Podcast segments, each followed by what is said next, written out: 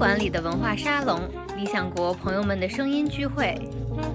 欢迎来到 Naive 咖啡馆。据说他一年三百六十五天，几乎每天都在写影评，每天都在看电影。很多观众他去影院不是太关注影片的专业的分析，他就是想要一个乐子。给不同群体的人界定了一个不同的分值，显现的一个意思就是他们认定的一些专业的影评人的思想会更重要。这些思想是需要去引导普通的电影观众的。他这一生都跟他的时代的新媒体的关系非常的密切。钢的琴上，因为大家都还挺推荐的，但是钢琴那时候票房是巨差无比。当时产生了一种观点，影评人其实也影响不到什么。现在的很多电影，它在推出之前都要在抖音建一个官方账号，可以看出，其实现在官方的影片的宣传的口径都在下沉。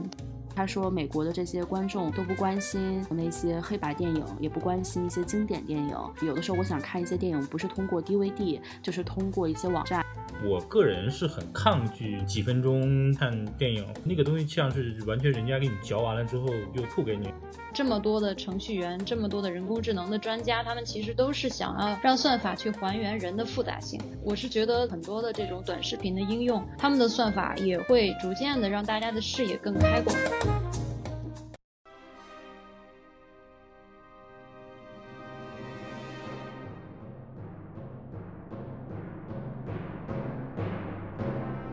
大家好，这里是奶衣服咖啡馆，我是好汉，我是于雅琴。我们今天其实邀请到了两位电影领域的嘉宾，和大家聊一位非常有影响力的影评人罗杰·伊伯特，也包括他的一个系列作品《伟大的电影》。那我们也会结合他们两位在中国电影领域的这个经验和专业领域，给大家聊一聊中国的相关的情况。那我们首先请两位嘉宾给大家介绍一下自己。大家好，我是陶陶，陶陶陶电影的陶陶。嗯，大家好，我是白小晴，我在中国传媒大学电视学院就职。那我们今天其实要跟大家聊，就罗杰·伊伯特，他是一位在美国影评界甚至西方影评界非常有影响力的影评写作者，他也是第一位因为写影评获得普利策艺术评论奖的作者。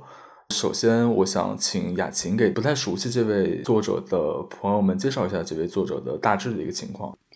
这个我之前做过一点背景资料的搜集。其实罗杰·伊伯特他很年轻，差不多二十五岁的时候他就成为了影评人。然后他当时主要发表他的影评的是一个很著名的报纸，就是芝加哥的《太阳日报》。他呢，其实也是一直基本上生活在芝加哥这个城市的这么一个影评人。然后在他三十三岁，就是一九七五年的时候，他就获了这个普利策奖。但罗杰·伊伯特他不仅仅是一个所谓的影评人，那他同时还是一个电视明星。然后他在电视上主持了这种电影评论类的节目很多年。然后他还在芝加哥大学的艺术课程上担任关于电影的这种讲师，然后还在伊利诺伊州大学也担任相关的教职吧。我们今天要聊到的伟大的电影，是他从一九九四年开始撰写的一个系列，但是这个持续的时间也很长，反正一直到两千年后，他都一直有在持续的去写作。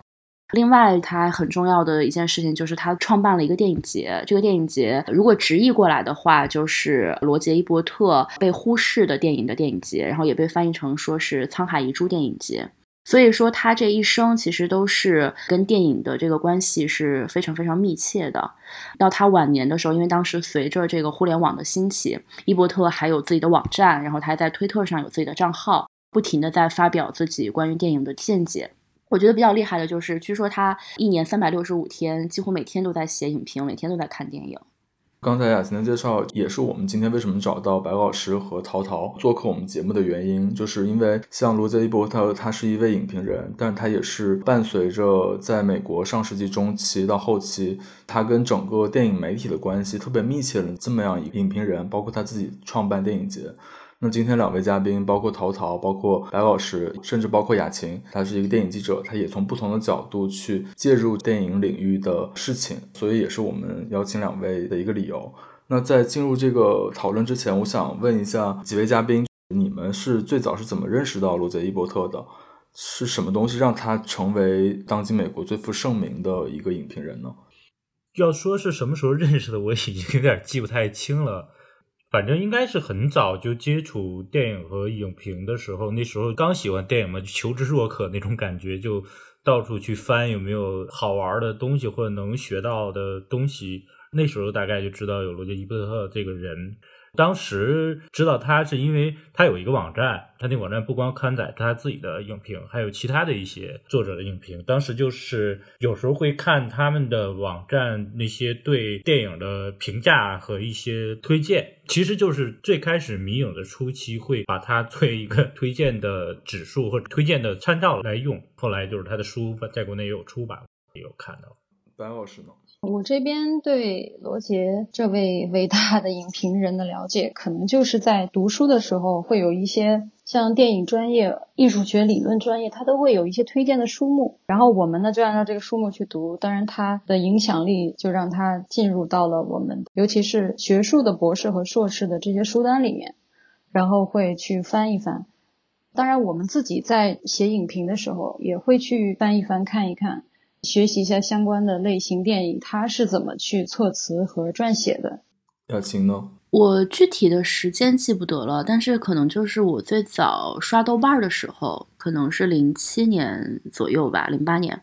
因为当时上豆瓣的人还相对比较少，然后你会。在一些影评的文章里面，还有一些短评里面，可能可以看到，就是这个名字，就会说啊，某某电影也是罗杰伊伯特推荐的，等等等等，就是这个时候就留下了印象。但是真正对他的了解，其实也是后来看了《伟大的电影》这本书，这应该是前几年出版的，就是第一册的时候。因为其实美国影评人还挺多的嘛，包括理想国之前出版的那个保琳娜·凯尔的评论集，也是美国一个非常重要的影评人。包括伟大的电影的序言里，罗杰伊伯特也致敬了保琳娜凯尔。那我只是想向几位请教，啊，罗杰伊伯特的这种江湖地位的稳固，他是怎么样通过一种方式去确立的呢？他的这个影评写作的独特性是在什么样的地方呢？我还蛮想听几位聊一聊的。其实我没有就罗杰伊伯特做过一个特别专门的研究。但是我其实是被他的这个身份所吸引吧。我觉得他最大的一个特点，在我看来就是他的身份特别的多元，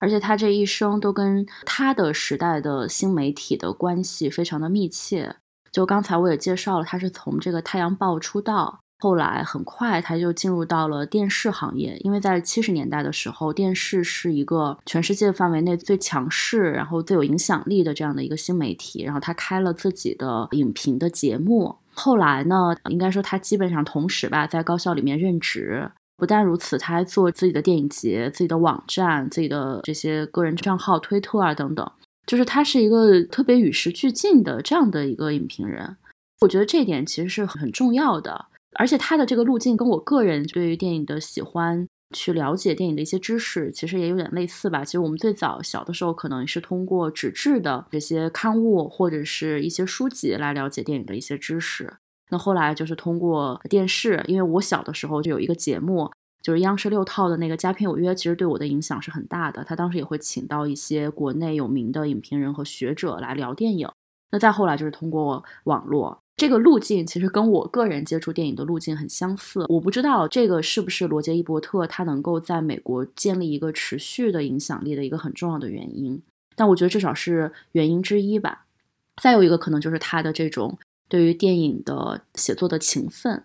罗杰·伊伯特其实他会有这么高的江湖地位或怎么样？我觉得主要是他的曝光量不够吧。一方面，他自己是一个一直有更新、一直有作品产出的一个专栏的作家，他就始终有大量的影评文章出现。然后，另外加上后来他又有电视节目，用了一种从那个时代算也算是比较新的一个媒体的形式来表达他的一些影评的观点，就不同于传统的文章类的东西。就像刚才于介绍的时候，其实他有点像一个电视明星，他不只是一个影评人的身份，就他的其他的身份给他带来了更多的影响力，知名度高嘛，知名度高就让他能有更多人就认识到他，熟悉他的一些作品。他写的一些文章是这样的一个东西，然后慢慢慢慢，我觉得他的影响力就逐渐的起来。就是你要想获得影响力，可能首先是要有一个大众的认知度吧。包括其他像你们说的保林凯尔，其实也很优秀的影评人，但可能很多大众就没有那么熟悉。包括我也很喜欢大卫·波德威尔，他们其实都是。所以我觉得·伊伯特其实是那个时代的电影大 V，是吗？对，其实是那种感觉，就是他知名度高啊，大家都熟悉他，他又有电视节目，那个曝光量就会更大呀。我觉得他相较于刚才就陶陶讲的另外两位影评人，就是保琳娜·卡尔和大卫·波德威尔，最大的区别就是他其实是非常有大众缘的，而且他写的文章，你从这两本书里也能看到，不是特别长。然后也比较通俗易懂，像大卫·波德威尔，他其实是一个学者嘛，就是实际上他最重要的一个身份就是一个电影学的学者。另外就是保琳奈卡尔，他可能就是更多的是在相对来说更知识精英的，像《纽约客》这些杂志上面去写文章。然后罗杰·伊伯特他其实是在报纸和电视，就是整个受众的群体是不太一样的。但是我从他的文本里面，我也能感受到说，虽然他有大众缘。但是一个人成名之后，他怎么样去维持自己的一种影响力，还是要靠他思想的魅力。从他的这个文本里面就可以看得出来，他其实是用很简单平时的语言在渗透一些思想的深度，包括他会把一些电影的一些特质和电影史上电影的共性，包括人们对生活的认知的这样的一些理解，给它链接在一起。这样的话，很多人他都是有共鸣的，一般大众他们能够读懂。然后呢，很多的这种知识分子，包括学者，他们在这里面也能够得到一些启发。所以我觉得，要想维持它一个很长久的影响力，肯定是它内容本身是足够硬气的。那白老师有没有什么印象比较深刻的目前的这个伟大的电影这两本书里影评的文章呢？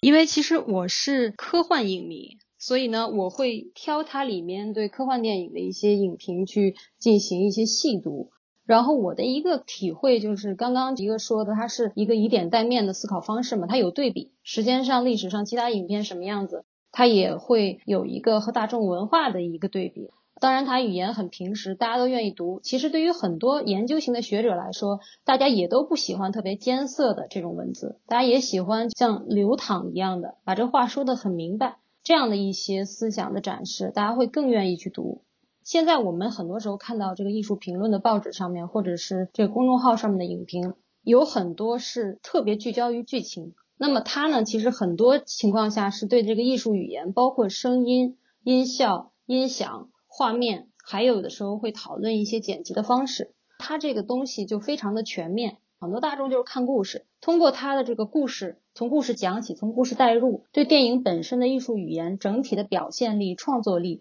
他都有了一个更深层的理解。再说一下他去讨论电影的这种特质，我觉得他捕捉的非常的精准。要想每天都写一篇影评，或者是说这样大规模的产出作品，他需要对每一个作品的特质捕捉的非常精准。所以我在读他这些科幻类的影评的时候呢，我就体会到，首先他有一个非常广泛的视域，他能够看到电影的这个形式和内容的非常细碎的层面。然后在这些细碎的层面里面，每一个电影它都能找准自己的点，我觉得这个是非常了不起的。白老师有没有什么特别具体的哪一部的他的写作影评能结合你刚才讲的那个特征？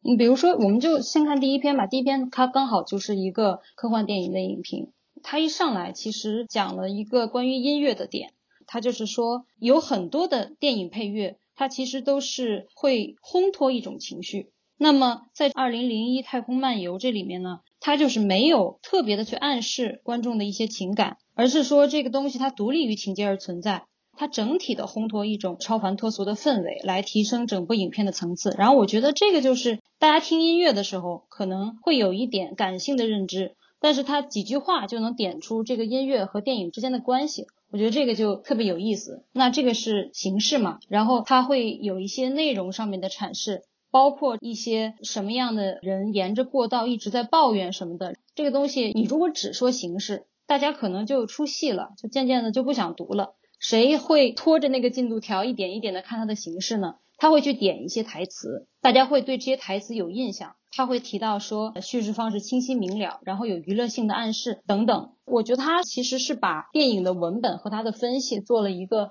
非常非常融合性好的一种展现。包括他后面所提到的这部电影是一个什么样的情况，然后呢，他又总结到说，一部优秀的科幻电影或许能够通过娱乐方式体验它的科学内涵，但是呢，这一部库布里克的作品，他像哲学家一样与现实拉开了距离。它能够点透一些，就是我们平时看电影会想不到的一些深层的东西。我觉得这样的一种写影评的方式是值得很多人去学习的。陶陶有没有印象比较深刻的片目啊？有的有的，包括刚才老师说的那个《二零零一太空漫游》，其实我印象也蛮深的，因为毕竟是一部非常优秀的电影嘛。之前看的都是因为下载看的嘛，就第一次在大荧幕看，其实是前两年的北京电影节，就觉得叹为观止。然后看他影评里写到，就是说我当年看的是首映，他描述一下首映的现场的情况，包括他说那个《苦与单春风》的卢卡哈德森骂骂咧咧就走了。你就觉得听他这个描述会非常有临场感，尤其到我们现在来看，就觉得非常有一种历史上的或者是一种非常奇妙的趣味的点在里面。当时他们在看这部电影的时候，他们并不知道这部电影会是什么样子，也不知道这部电影最终能成为一部什么样的片子。没有人当时会认为它是一部最伟大的科幻片或怎么样。甚至也有观众会很抱怨说这个片子拍的都没什么台词，像默片一样，或者是晦涩难懂，或者怎么怎么样，就会发现它还原了一种那个时候大家的心态，其实是很有趣的。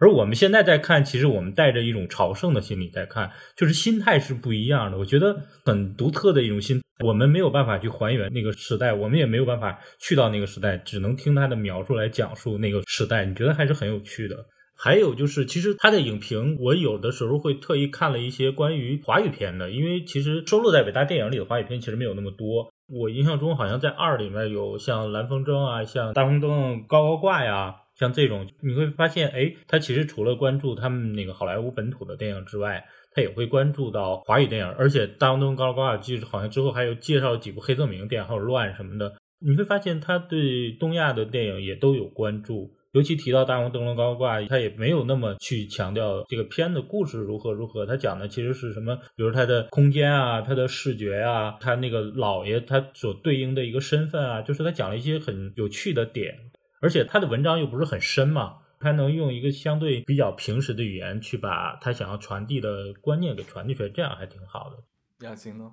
我印象比较深的，其实我觉得是整个通读下来，就是刚才淘淘讲的他的这个视野。当然，毫无疑问，就是罗杰·伊伯特，他是一个扎根于美国本土的这样的一个影评人，就是他绝大多数的笔触还是针对的是美国本土的这些电影。但你会发现，他也会有对东亚的关注，因为他一再强调他对小金安二郎的喜欢，对黑泽明的崇敬。还有就是他喜欢贝里尼，这些其实都补充在了伟大的电影里面，就让他的整个内容会比较的丰富，就是他建立了一个比较丰富的维度吧。因为你考虑到他当时的这些影评，其实主要还是针对的是美国比较普通的影迷来写作的，就是他其实我觉得是在那个时候是丰富了大家的一个观片吧。另外，我还有一个很有意思的一个印象很深的东西，就是他其实是批判美国普通的观众就只关注那些娱乐片，然后说一个电影里面只要有超过三种思想。就认为这个电影就不可取，就是当时美国好莱坞的一个创作的一个很大的问题吧。然后他又写说，他的伟大的电影里面每一部影片都是超过三个思想的，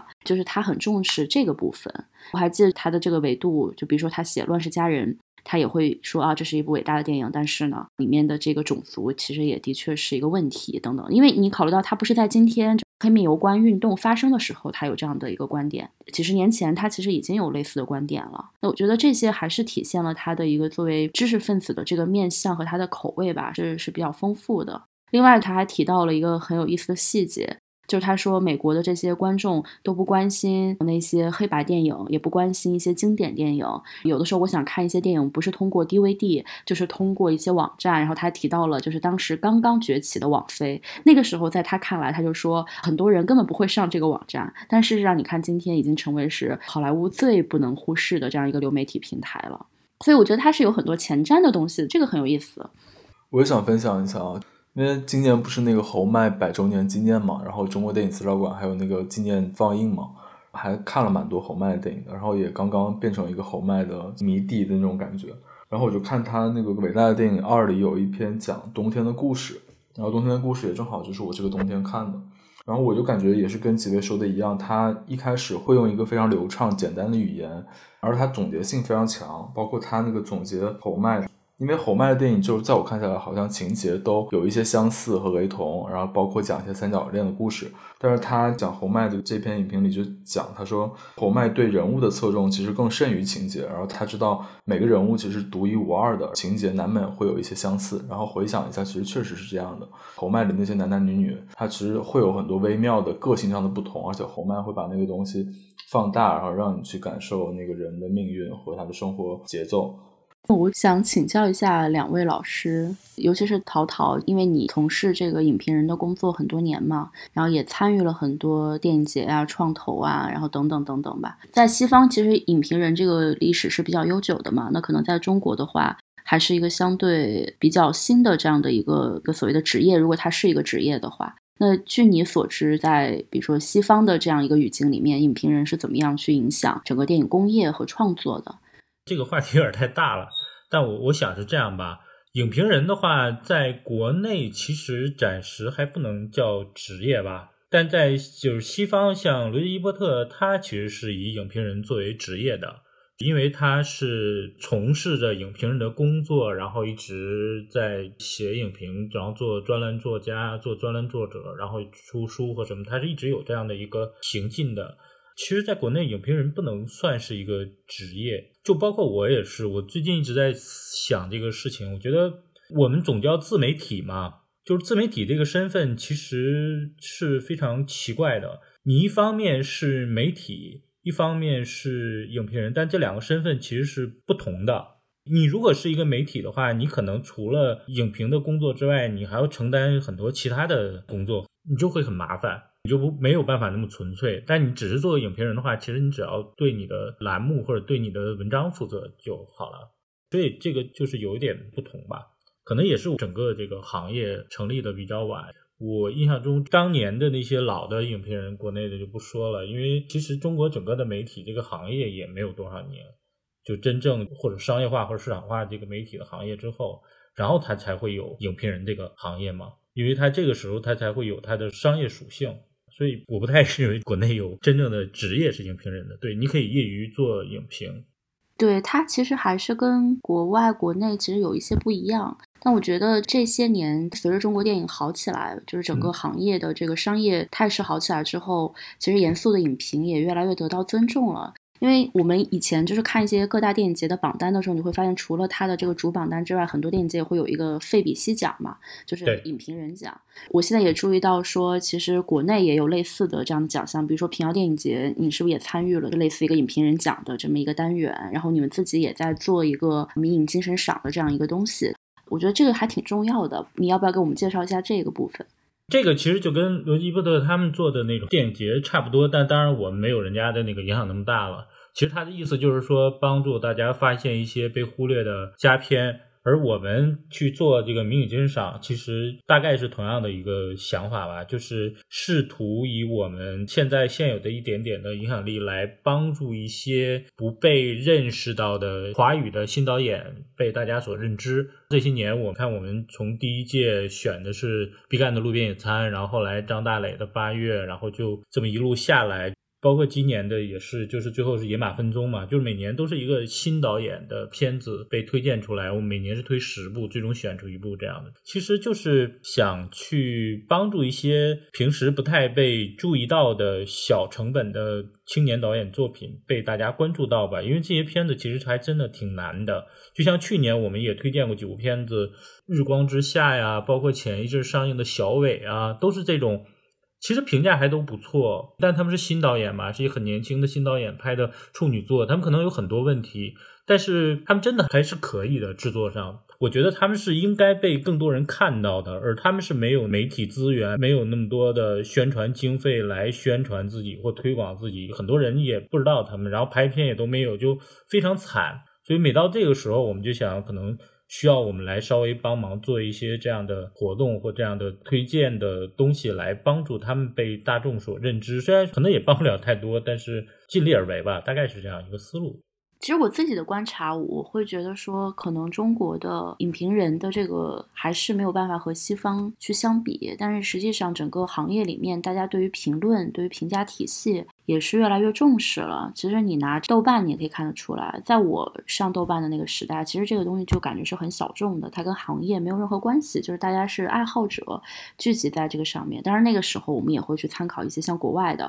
比如说那个时候你看片，你就会说我要选这个 IMDB。前二百五十名的片单，某个片子是在烂番茄上的指数是多少？然后后来变成了说在豆瓣上多少分以上的一个电影，或者豆瓣它自己也有一个什么前二百五的这样的一个片单。其实这些都会慢慢的影响到普通影迷的这样的一个观影的方式。白老师好像也做过一些相关的研究，不知道你是不是也可以来分享一下？影评这一块呢，其实我是做过一些类似于榜单以及这个网络上面的这种评分机制，对，包括票房啊，还有这个影片影响力的研究。其实我们现在国内常常去看豆瓣网。一个是辅助认知电影本身，然后就是他们会在看电影之前先刷一刷豆瓣，看一下最近排期上面的这些电影怎么样，然后再去走进电影院。这个是现在豆瓣网的一个非常普遍的一个功能和大家对它的一个影响力的认可。事实上呢，真正在量化研究之后，可以发现网络上面的这些影评对于票房的影响呢，并不像我们想象的那样是线性的。包括在美国的这种 IMDB 啊，还有烂番茄，他们的评分对于票房的影响也不是特别直接的。但是在美国来讲，可能它的这种线性关系会更明显。但是在国内，豆瓣儿对票房的影响可以说是还没有达到引导性或者是直接引导性的这样的一种关系。那么国内的豆瓣网其实可能会讲到一些就机制上的事情。国内豆瓣网没有在权重上做一个特别清晰的划定，比如说它会不会把专业影评人的权重放重，并不会；一般大众的权重并不会放轻，它是这样的一种状态。但是在美国的话，像 IMDB，它是把一些专业影评人，还有一些经过他们的算法计算出来的，既能产出高质量的影评，然后他自身的身份也能符合他们的一种标准，把这样的人设成高权重用户。这样，他们的影评评出来的这个榜单，其实是一个经过他们自身协调和平衡过的一个结果。这个结果通常会对票房会产生比较直接的影响。对，就是我上那个烂番茄的时候有这种感觉，他会把有一些大的媒体，还有一些比较有名的影评人，他的那个评论推到前面去。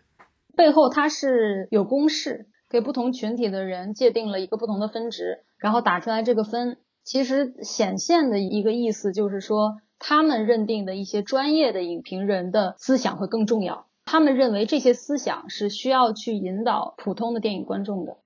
对，我也接白老师说两句吧。我觉得其实挺有意思的，因为大家现在还挺看重豆瓣那个评分，但豆瓣评分可能确实没有那么对票房有重要的参照吧。它其实更像锦上添花吧。就如果一个大制作的影片宣传也很强的话，如果它豆瓣评分在八分以上，它的票房可能会更好。但不是说一个片子在豆瓣八分以上，它的票房一定会好。反而我觉得还不如像猫眼和淘票票的评分，猫眼淘票的评分可能会更有影响力，因为它那个基数大嘛，它评分的人数多嘛。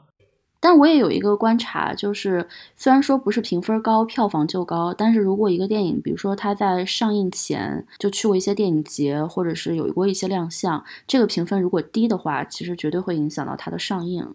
对，因为它是一个先期口碑嘛，尤其去电影节的片，大部分都是那种宣传不太行，想走艺术路线，就它是以豆瓣观众为主要的用户的时候，其实它那个会比较危险，对的。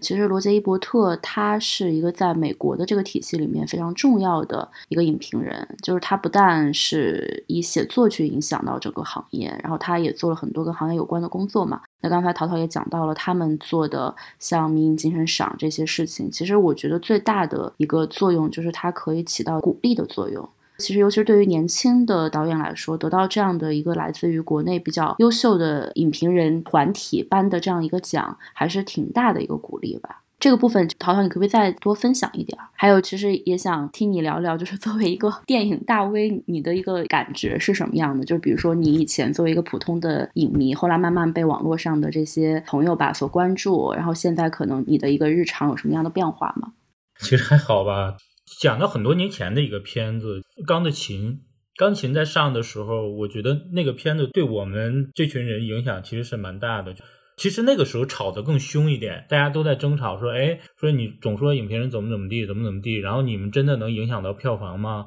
然后那时候正好是钢的琴上，因为大家都还挺推荐的，说钢琴还不错，挺好，然后值得看怎么样？但是钢琴那时候票房是巨差无比，当时产生了一种观点，就是影评人其实也影响不到什么，对票房其实真的是微乎其微的影响，就是国内的影评人啊。那件事情我现在记忆还特别深，就因为当时大家差不多是得出这样一个结论吧，我们是没有办法去影响到票房的。其实我们有的时候跟豆瓣评分差不多，就是一个锦上添花吧。如果一个片子本身质量很好，然后我们再来帮忙推荐的话，它可能会更好一点。但不是说它如果质量很好，但是它票房就是不行，然后我们推荐也不会对他们的票房有那么大的影响。它最终需要的还是一个群体性的口碑。归根到底，就是国内其实这个所谓的意见领袖什么的，他们可能还是没有那么强烈的号召力和影响力吧。我觉得刚刚说的，就像烂番茄啊，像 M D B 啊这种网站，我觉得也很有意思。就是其实他们也是这样。就我想起前几年那个《星战八》在美国上映的时候，就是好莱坞的影评人给这个片子分儿都特别好，然后评价都特别好。然后结果上了之后，星战迷对这个片子非常不满意，然后就去烂番茄打低分儿因为烂番茄它就是分成两部分嘛，一部分是媒体评分，相对叫专业评分或权重评分，然后一部分是观众评分，就爆米花新鲜度。《星球大战八》最后的媒体评分是百分之九十的新鲜度，然后观众的那个爆米花新鲜度是百分之四十二，就差距非常非常大。形成了一种特别好玩的现象，就是大众和影评人或和媒体或者和精英产生一种巨大的意见分歧，就特别有趣。巨大的这种分歧，陶陶，你觉得你在作为一个电影大 V，包括你的日常的这个观察里，因为它其实是没有显性的部分嘛，那它肯定也是有隐性的部分。你觉得你对这部分有没有什么观察呢？我觉得其实就是大家的着眼点不同吧。我再举一个例子，刚好是前一阵儿上映的两个片子，那时候我还专门去观察了一下评价，就是过年前的包贝尔演的《大红包》和大鹏导的那个《吉祥如意》，这两个片子就特别有意思。大红包评价就非常差，豆瓣分也很低，都没有及格。然后不用想，都是个烂片，所有人都是烂片，怎么怎么样？然后它票房非常好，在年前好像卖了两亿吧，还是卖多少我忘了。大鹏吉祥如意，大家都说还不错，豆瓣评分也不错，也是八分以上，很多人看了也很感动，怎么怎么样的。它的票房就很糟糕不说，然后我还看了一些猫眼的差评，我觉得他们那个差评也很有意思。他们就说，我看大鹏这个片子，我觉得非常失望，因为我一直认为大鹏是一个拍喜剧的导演，但为什么你拍的这个片子就这么丧？又快过年了，我还看一个家里有人去世的片子，我觉得很不吉利。他们说的会很凶，他们说：“哎，我那个票钱就算是份子钱了。”他们还说：“哎，这个片子一点也不像大鹏的片子，大鹏之前都是喜剧，很搞笑，这也不搞笑，怎么就是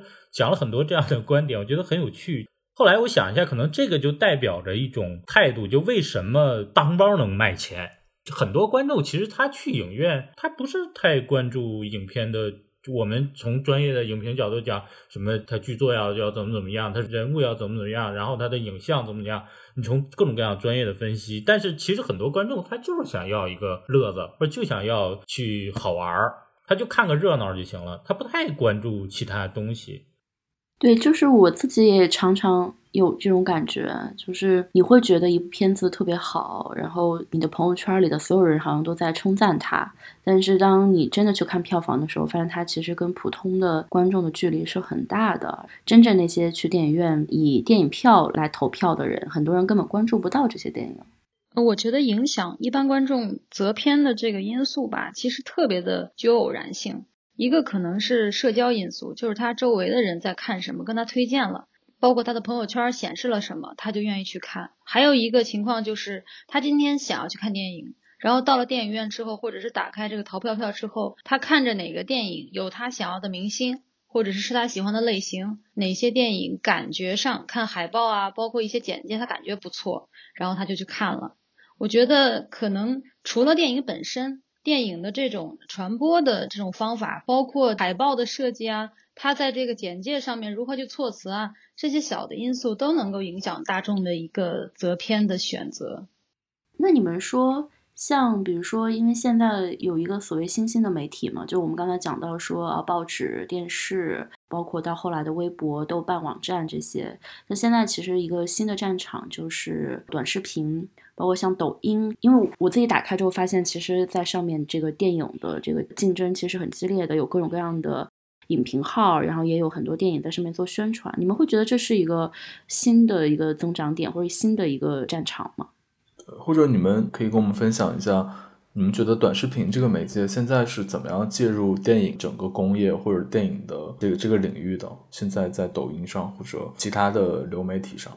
我是有试过了，但是其实我本身不是特别 喜欢，就是那种特别短的短视频的影评，我觉得那个就有点怪怪的。尤其我个人是很抗拒那种几分钟帮你看电影或者是类似那样的影评的形式的，我觉得非常难以接受这件事情。电影还是要自己看嘛。那个东西像是完全人家给你嚼完了之后就吐给你的东西，我是很难接受这个东西。但它确实很火，我觉得它代表着一种大众的心态吧。现在大众是一种特别速食的心态，就什么东西就是要快。我每天可能有一万个信息要接受，我没有那么多时间去拿出一个半小时或两个小时来看一部电影。那如果有五分钟就能告诉我这个电影讲什么的，我就简单看一下，就当看过了就得了。我不想浪费更多的时间在这个上面。我还有其他很多事情要做，我觉得是这样一种心态吧。但真的就挺怪的，它不是看电影，所以说虽然它很火吧，而且可能它之后还会火，因为大众的心态就是这样的，大家就是要这么新的方式来接受影像、接受电影。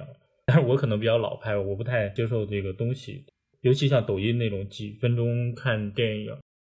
对，确实，现在短视频和电影的结合，主要就是刚才你讲的这种几分钟看完电影这种模式。但是，其实就是我们仔细看几分钟看完电影这些短视频吧，他们其实也有创作者和文案撰写者的这个意志，或者说你评论在里面。只不过它可能是一个比较粗浅的一个想法去贯彻到这个文案里面。它不是真正意义上的影评，或者它不是一个深度的影评，那总是有它的观点在里面。就我在想，这个东西如果做到一个极致的话，它是不是也有可能变成一个比较优质的一个短视频的，然后讲解电影的一种模式？但它就不会像现在这样简单，而且这个视频本身的信息会更丰富，它可能会革新影评的一种模式，这也是有可能有想象空间的。我觉得是有可能的吧。这个东西毕竟是我们现在比较熟悉的一种形式，就是短视频，大家都用短视频来获取各种各样的信息。就像罗杰伊伯特也会从当年的写文章变成做电视节目，后来开始做网站，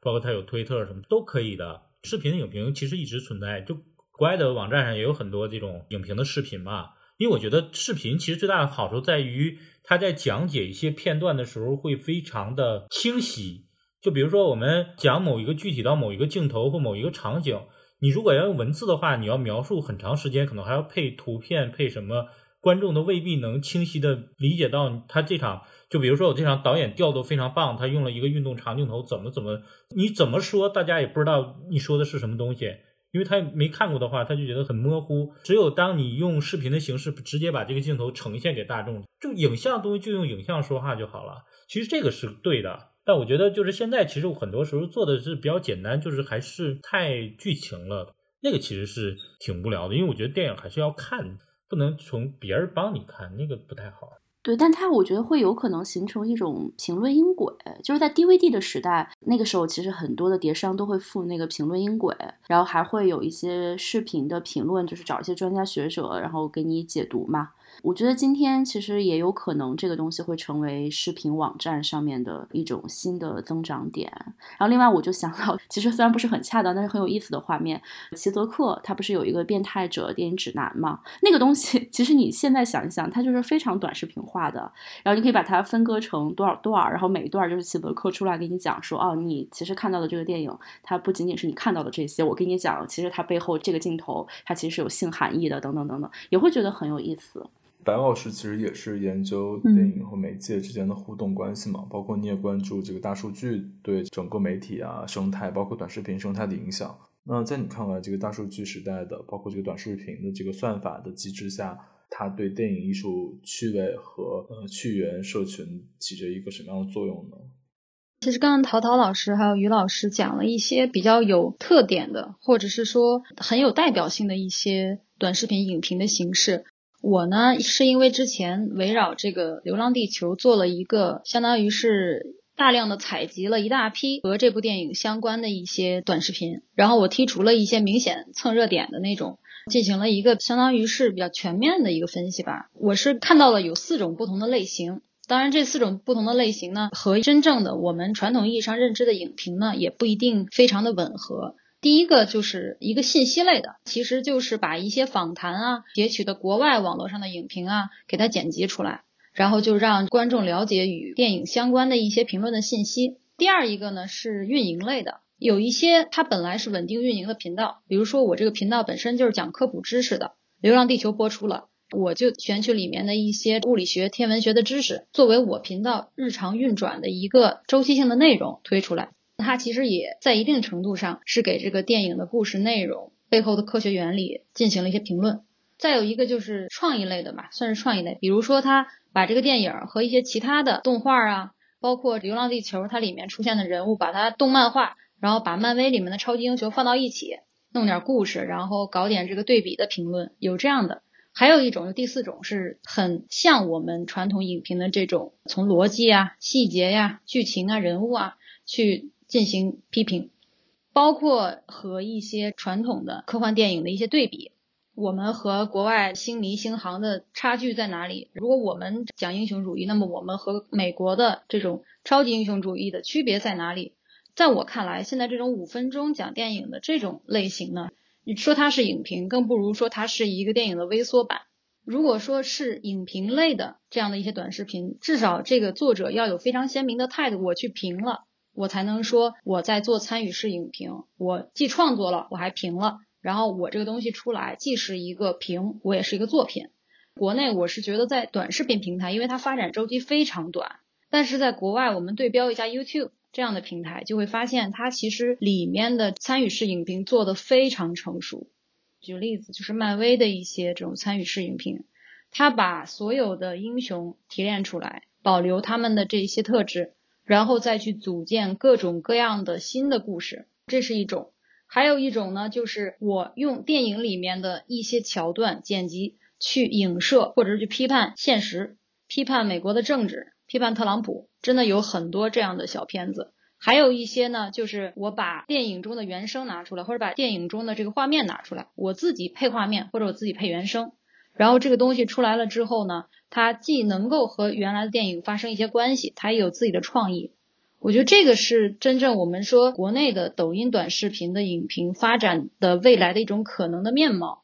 就是说，越来越多的这种 copy，或者是说越来越多的这种五分钟讲电影的形态，会渐渐的成为众多形态中的一小种。然后它其实会发展出来很丰富、很好看的一些东西。当然，这个还是需要时间的。因为我之前看到一篇文章，是关于说网飞它也有一个算法的推荐，然后它是怎么样去给它的这个用户去精准的推荐一些内容。我反而会更担忧的是，这样就是比如说像罗杰·伊伯特这种所谓意见领袖式的影评人，他会推荐一些作品，但是这种东西在今天这样一个知识精英下沉的时代，会不会被算法推荐所取代？我不知道你们二位怎么看？就是我本身也是网飞的忠实用户，因为我之前就是包月的用户，他是每次就会按照你看的电影之后。帮你推荐给具体的是一些分类啊，就它有一些奇怪的标签，然后会推给你，大概是这样一个东西。但其实我觉得，可能因为我的问题吧，我是特别怕算法推荐的人，我觉得它太奇怪了，它把你吃的太透了，也挺讨厌的。我有的时候是需要看到不同的人，所以说算法对我来说就非常不舒服。我看了一部喜剧之后，可能下一个我就想看一个其他的片子，我就不太想再看喜剧了。但是，一般的算法就是你看到这个之后，你还想看什么什么吗？它是这样的一个逻辑。其实这个时候就需要一些一种更传统的影评的方式吧，来推荐给或者编辑制度，或者是名单榜单啊，或者是这其他的方式给到你一些很奇怪的关联。它就不只是一个纯粹的算法，因为算法有的时候就让你频繁的陷在一个怪圈里面。就你只是在这一类的圈子里在转圈儿，但可能你不光喜欢这一类，只不过你恰好有一段时间喜欢这一类而已。但我始终觉得被算法完全困住也挺可怕的。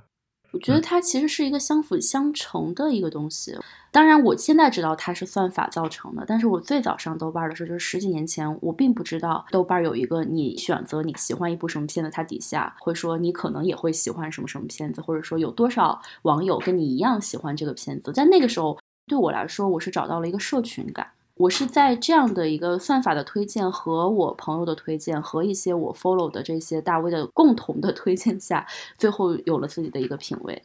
哦，对，我还蛮好奇，淘淘你自己的这个短视频的尝试进行的怎么样？你有没有可能去做一些这种非常精良的参与式的影评？就像你所说的那样，以视频的信息去补足文字描述的那种困难和那种不全面。我想尝试，但我也没太尝试，我比较懒。但其实现在有一些视频类的影评，其实做的还不错。我是因为我觉得我可能不是特别擅长这种方，因为我觉得这个东西还需要你整个人要会剪辑啊，会什么，就觉得工作量也蛮大的。但那个东西我觉得是自由挺好，而且我也没有很排斥视频。还有一种方式就是直播嘛，这个也是依托于现在的一个流媒体很流行的一种方式。比如说像疫情期间一些所谓的分享活动了，就是一些电影节，它也开始在用直播的方式，就是我认为的一种就是线上的方式吧。是的，我觉得直播挺好的。直播的话，其实就等于一种线下分享的线上形式嘛。它其实跟线下分享是没有区别的嘛，只不过就是当时因为疫情，大家没有办法在线下做一些分享，它改成了线上。但是他说的内容啊，互动的方式其实是类似的，我觉得那种还是挺好的。因为当时间变得比较长时候，大家能把一些事情说得清楚一点吧。还有就是，它可能可以让很多本来没有办法去到线下的人也参与进来。你比如说像你们那个迷影精神赏。我记得去年我有去过，其实是在线下，在一个地方他办了一个活动，但不是每个人都可以来到这个现场的。对，今年是直播，然后你就会觉得这个很不一样，而且有些东西内容你是可以去反复来看的。是的，是的，因为不同的时代有不同的形式吧。我其实是对刚刚大家聊的对于算法的一些消极的情绪，是想发表一下自己的一些想法哈。刚刚陶陶老师是觉得。算法把人们圈在了越来越窄的一个视域里面，其实是很悲观的。但是呢，其实我们现在接触到的算法的产品，它们本身呢，发展到现在这个阶段，它其实也是有自己变化的空间的。我可以给大家分享两个不同的 App，美国的两个音乐的一个应用，他们对算法的这种运用的方式，其实还是特别的不一样。一个是潘多拉，我不知道大家听没听过这个流媒体音乐服务的这个 app。它这个写算法的时候，它特别的关注这个用户自身的收听的历史，这个跟咱们国内很多的视频网站，包括抖音都是相似的。但是呢，它最近最新的技术在收集场景，比如说 LBS 技术定位这个音乐，我是在公园听这个，我是在海边听那个，我在开 party 的时候我听不同的。它一旦定位到不同场景的这个音乐之后，它在推送的时候会根据你所在位置的一个调整，这个是一个算法新的特性。还有一个就是 Spotify，很多这个美国的音乐爱好者都在用。那么它的这个算法呢，它收集到的大数据，除了我个人的一个收听历史，它还去收集包括这个艺术家最近有没有社会热点啊，他最近有没有发生绯闻呢？包括整个音乐最近有没有和什么事件相吻合，他去收集这些信息，然后在推送的时候会与这个用户最近在关注的一些内容、热点，包括品牌，他在收集这个东西之后进行一个匹配，然后用户就会发现，我现在整个的一个生活的爱好会和我接受到的音乐的推荐是相吻合的。所以我觉得算法本身它不是死的，算法它在变化，而且这么多的程序员，这么多的人工智能的专家，他们其实都是想要让算法去还原人的复杂性。所以我对算法还是比较乐观的。我是觉得，包括抖音，包括很多的这种短视频的应用，他们的算法也会逐渐的让大家的视野更开阔，然后会接收到更多自己想要接收并且有意愿接收的这些内容。对，其实是这样的。其实我没有反对算法了，我是一个特殊性了。就像虾米在倒了之前，其实我是一个热衷的虾米用户。我喜欢虾米，就是因为我觉得虾米的算法是这几家音乐网站里最好的，它的分类非常的个性和独特，它推荐的东西也很好。但是可能就是音乐类吧，因为电影的话，可能我自己本身就是一个影迷，然后我就特别的矫情，我一定不让你给我推荐的东西，我就愿意自己随便看一点奇奇怪怪的东西，而且我的口味自己都难以琢磨。其实这跟算法本身没关，就是个人的问题了。其实我觉得大家的讨论恰恰就说明这两个东西，就是一个是知识精英的非常个人化的口味，和一种针对于普通大众但是可以更优化的这种人工智能，其实是两个都是非常不可或缺的东西。是的，是的。而且我觉得就是像陶陶讲的，他在电影领域有非常多的积淀和趣味之后，他会希望自己去做选择。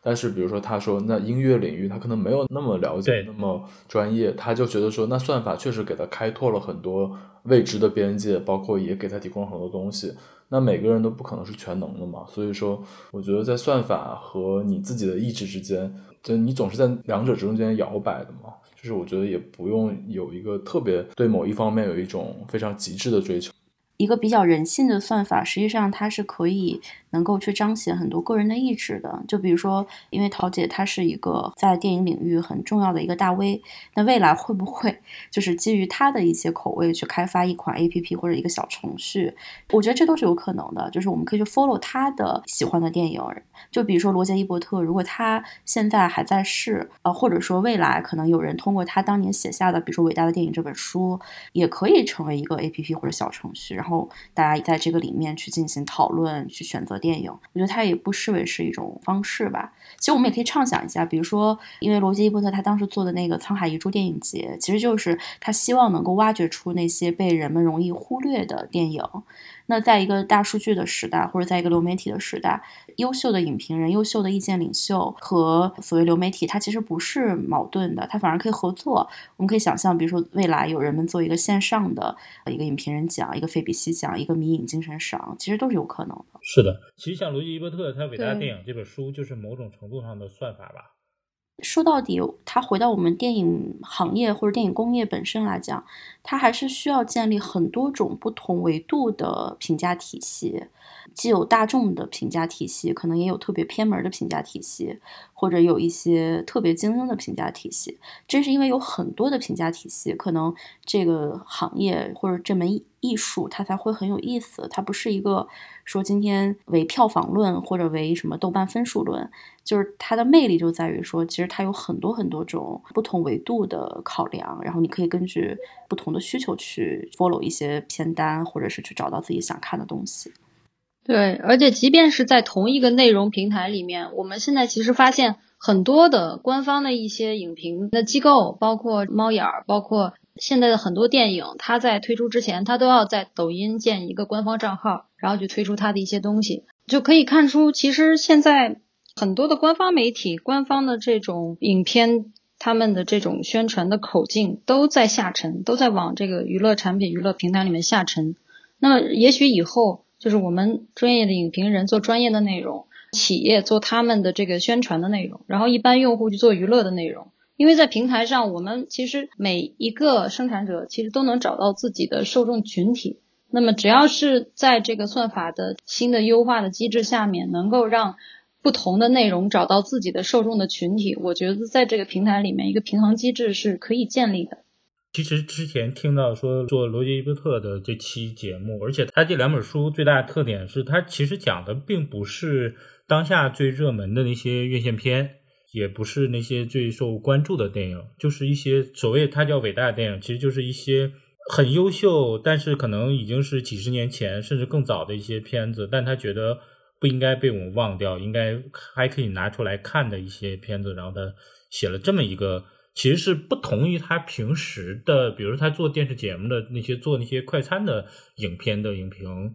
是不一样的一个内容的选择。我觉得这个其实是挺有意思的，因为最近刚好我也在看那银次郎的故事，这个很火嘛，大家可能几乎每个看 CCTV 六的人都看过，但是可能也未必能看得全。我也是陆陆续续看了几集，也觉得没有多好，我也就一直没怎么看。然后最近就闲没事儿，我开始重新再看，我才发现真的是好厉害。我现在已经看了四十多部了，就觉得特别好看。就你发现好的电影其实真的是那样，它可以经过时间的沉淀，很多年之后你拿回来看，你也不会觉得它是过时的。里面传递那些情感，那些很真实的情感和人物关系，你觉得它到现在仍然是会触动你，会打动你的。我觉得这也是像伟大电影这样的书，包括里面的文章能够被大家关注的原因吧。因为好的电影真的是不会过时的，对。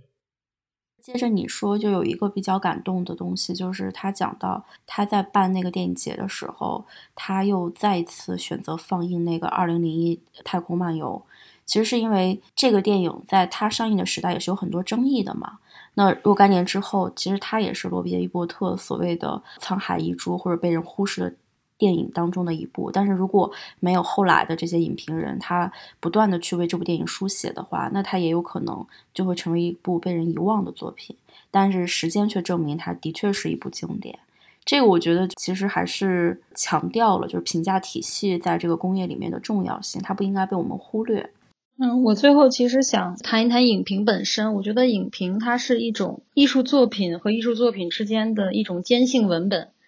可能这有点学术术语了。我们在怎么把各种各样的电影链接在一起，形成我们的一个比较深刻的认知，或者是说比较通用的认知？我觉得是依靠影评的。影评让我们理解电影，让我们知道电影是什么，而且让我们知道这部电影和其他电影有什么区别，它的优势在哪。能让我们去把自己的情感能在影评里面找到链接点和电影本身能够衔接在一起，我觉得这个是一个影评特别特别重要的作用。我觉得其实影评有很多种啊，比如说你写推荐是一种影评，就是那种像电影导购员啊，就你推荐一些你没看过的片子啊，或者一些小片子推荐是一种影评，然后评论也是一种影评。就是他说这部片子可能大家都看过，但是可能很多地方你看的没有那么明白，或者我会提供一些点，就像刚刚说的像侯麦的电影似的，他会提供给一些平时你没有太关注到的点，各有各的功效，各有各的方式吧，其实都挺好的。